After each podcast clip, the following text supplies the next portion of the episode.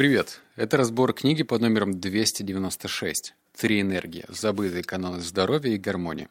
В этом подкасте тебя ждет 8 выводов, и мне особенно понравился третий, четвертый, пятый и шестой. Давай сначала побухтим, стоит ли тебе читать эту книгу. Однозначно да, но до этой книги нужно дорасти, потому что она непростая, и порой я ловил себя на мысли, что я похож на того самого школьника, который случайно на уроке алгебры вышел в туалет, вернулся, и, оказывается, учитель уже рассказал все про тангенсы, котангенсы, синусы, косинусы, а ты только недавно освоил таблицу умножения. Потом сидишь с умным видом и думаешь, э, что мне нужно сделать, чтобы вообще понять, что здесь происходит. Вот, вот так я себя чувствовал периодически, потому что читаешь, а там слово «гуна». Начинаешь изучать определение и все равно не понимаешь, что такое гуна. Ну, мы к этому с тобой подойдем еще. Читаешь, что такое сатва, и не понимаешь до конца, что оно значит, и так далее. В общем, давай так. Книга стоит твоего внимания. По выводам ты это и так поймешь, но до нее нужно дорасти. Итак, переходим к выводу номер один. Успех в жизни зависит от правильного выбора. Первое. Если мы знаем признаки гун, определение тебя ждет чуть позже, знаем, как они связаны, то мы можем определить, в какой гуне находимся. Такое знание сродни карте местности, с помощью которой можно определить, где мы находимся и куда должны прийти.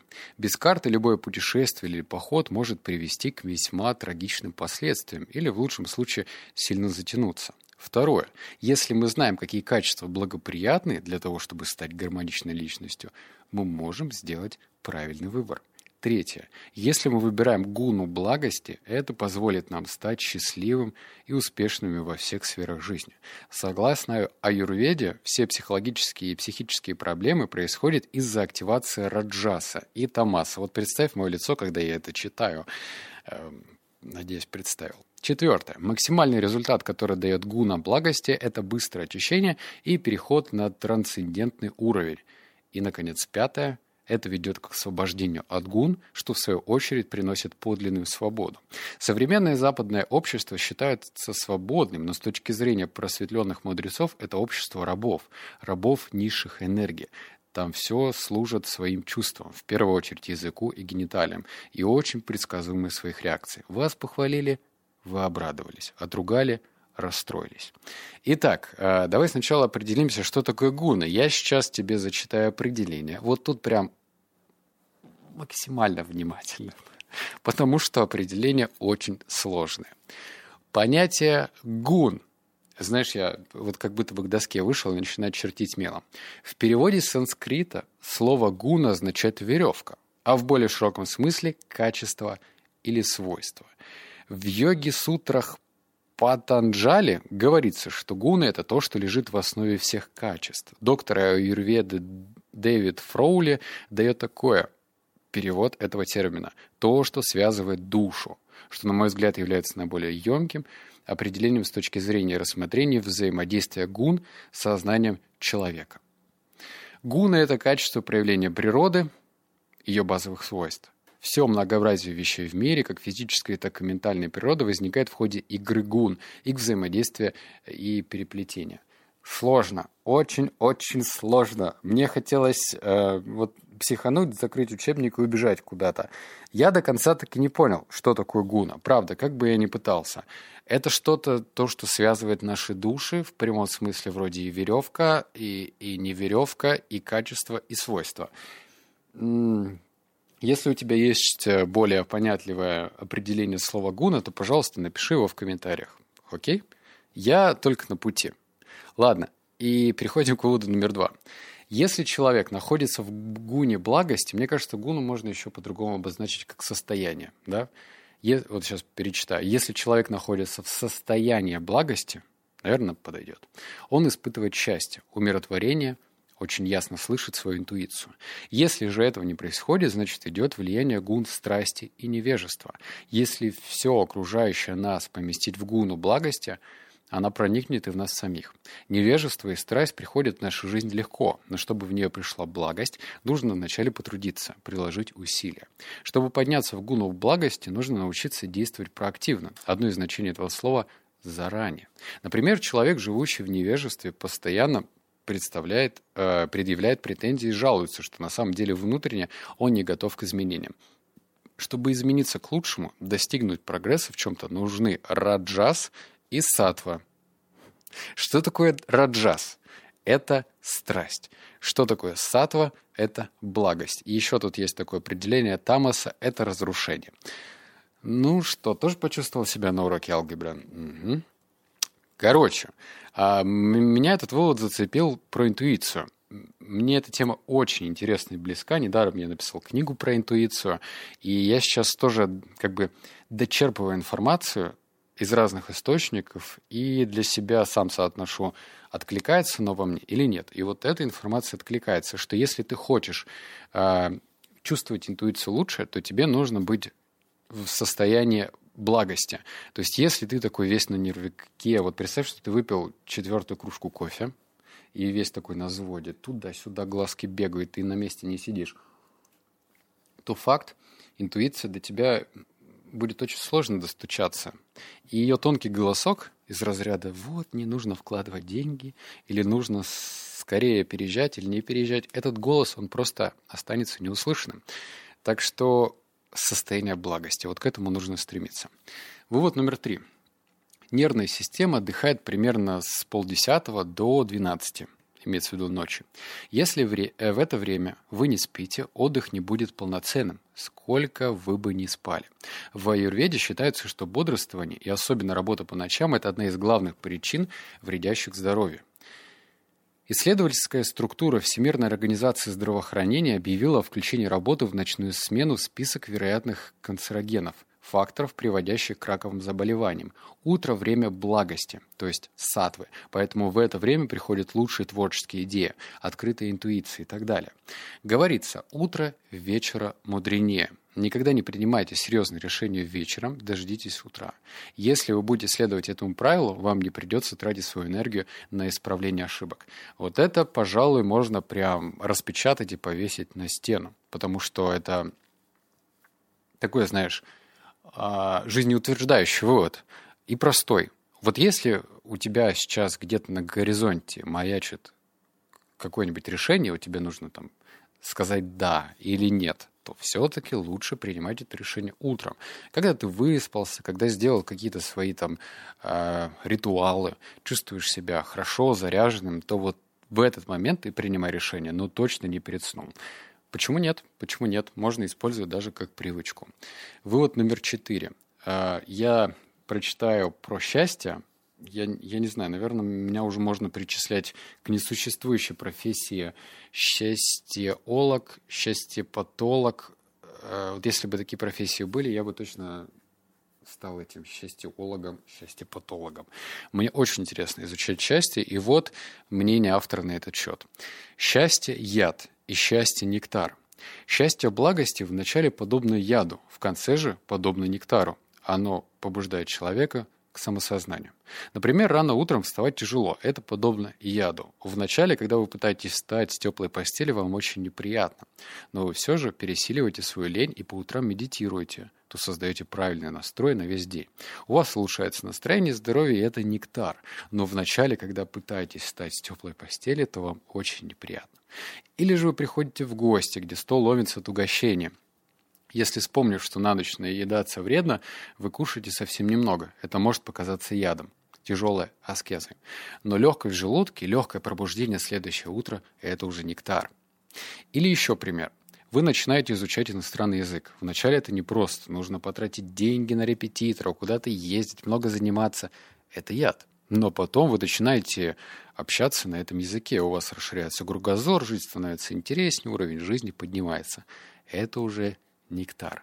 Или же вы занимаетесь йогой, ходите в бассейн, следите за питанием, а ваши знакомые, глядя на эти ваши труды, приглашают отдохнуть, расслабиться, выпить с ними спиртного, посмотреть футбол. Но вы продолжаете делать по-своему, хотя это непросто. И кто же в результате будет более счастлив, здоров, красив и дольше проживет? Конечно, вы. То есть по законам материального мира в начале сатва подобно яду, такую деятельность выполнять сложно. Но потом вы приходите к гармоничной жизни, у вас появляются сатвичные привычки, и это уже превращает вашу жизнь в нектар.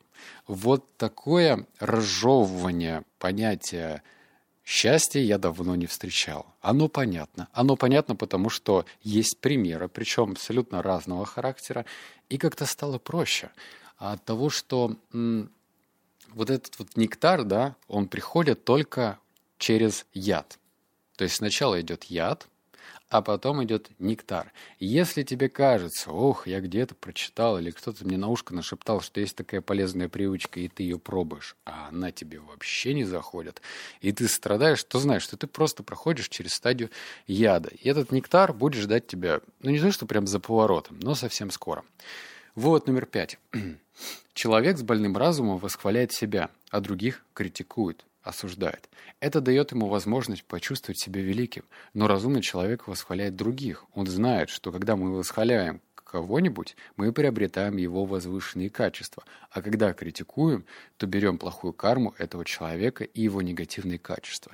Если кто-то критикует нас, то этот человек забирает нашу плохую карму, наши болезни и несчастья. Чем более человек эгоистичен, тем больше он всех осуждает и критикует. Вот это эту информацию я воспринял как чистую монету. Я о ней никогда не слышал, и это, опять же, звучит очень жизнеутверждающе. Последние года два я стараюсь вообще ни о ком в а, присутствии других людей не говорить плохо. Ну, типа, знаешь, встречаешься с приятелем и говоришь, а что там у Миши? О, да, вот Миша так-то и так-то. Вот я так точно не делаю. Но мне понравилась эта идея, если вас кто-то осуждает, критикует за спиной, то он таким образом забирает вашу негативную карму. М? Плохую карму, точнее. Как это вообще работает? Если это работает, то я очень даже был бы не, не против. И это дает больше сил не критиковать вообще никого. Ну, просто либо хорошо людях, либо никак. Можно даже тоже прям приписывать это в привычку. Вывод номер шесть. С детских лет нас сравнивают с другими, говорят, что кто-то лучше, умнее и так далее. Все это формирует психологические нехватки. Нам начинает казаться, что в мире существует нехватка, и если ты не успеешь урвать, это сделают другие. Такой настрой порождает множество страхов. Страх, что у нас не получится преуспеть, страх, что мы не сможем сохранить достигнутое и многое другое. Эти страхи отравляют человеку жизнь, не позволяют войти в нее богатству и достатку. Также страхи блокируют интуицию. Вот еще раз про интуицию.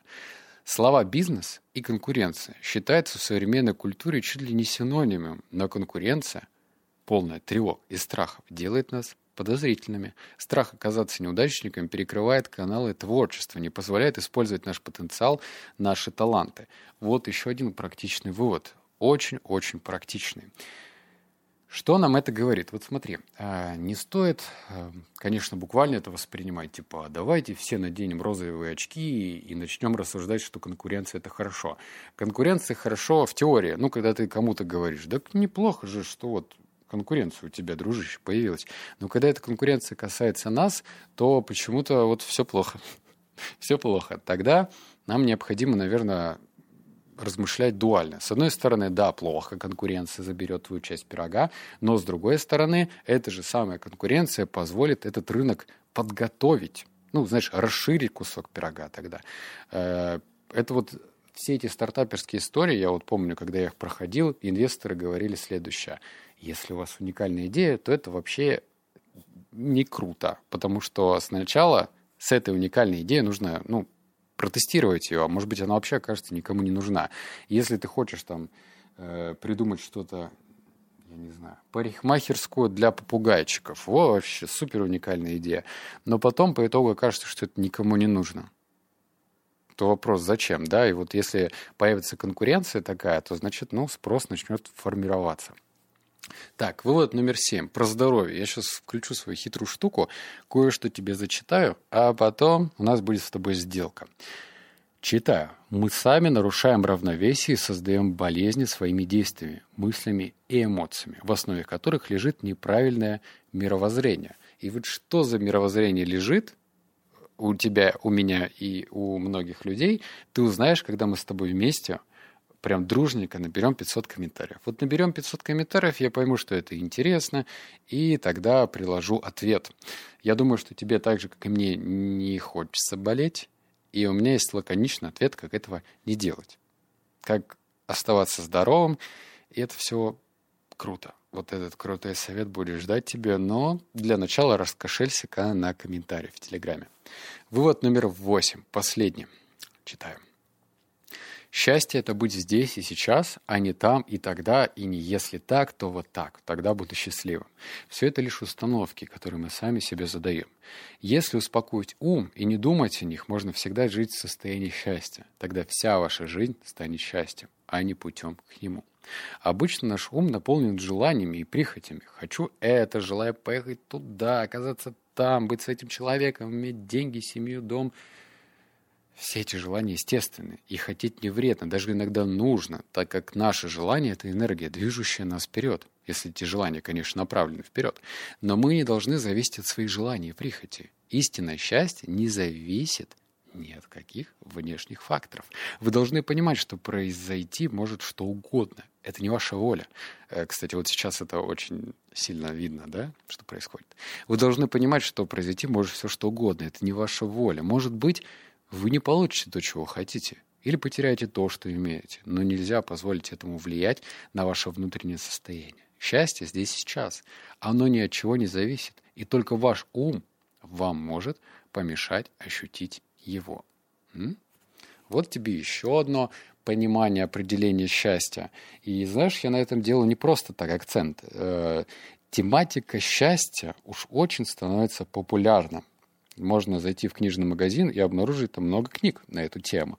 А вот тебе определение. Если ты действительно цепляешься за какие-то, за какую-то терминологию, что вот у меня будет вот эта машина, и тогда я почувствую себя счастливым, или как только я заведу семью, или как только я перееду, то тогда вот жизнь начнется. Нифига.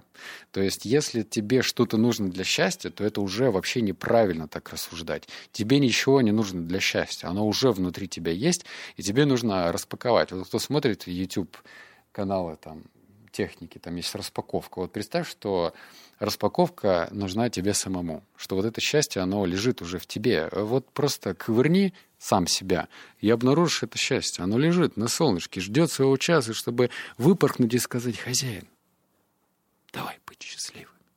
И вот это «давай быть счастливыми», оно так элегантно, и хочется в это верить.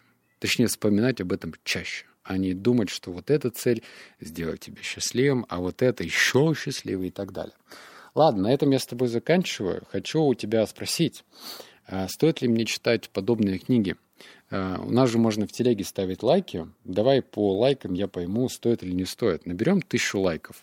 Это легче делать, чем комментарий писать. Два раза бахнуть на сообщение, и все, я так пойму, что стоит. Потому что эти книги, они сложны для восприятия. И порой приходится через фильтр действовать, потому что ум начинает брыкаться, он начинает придумывать какие-то странные оправдания. Я же материалист, типа нужно заработать, нужно это, нужно то, а тут на тебе духовные какие-то вещи, и они конфликтуют между собой. И я их начинаю дружить. Ну, типа, а ну-ка, материальная часть меня, которая желает заработать, и иди-ка сюда а теперь духовное. Давайте-ка знакомиться. Вот так я пытаюсь жить пока что. Не уверен, что это прям ну, самый идеальный вариант, но я, по крайней мере, стараюсь. Так что твой лайк позволит понять, стоит ли читать дальше. У меня же там трансерфинг реальности, только одна книга прочитана, а? А их сколько там? Миллион штук. И читать стоит, не стоит, непонятно. Все, обнял, поцеловал, заплакал. Услышимся в следующем подкасте. Пока.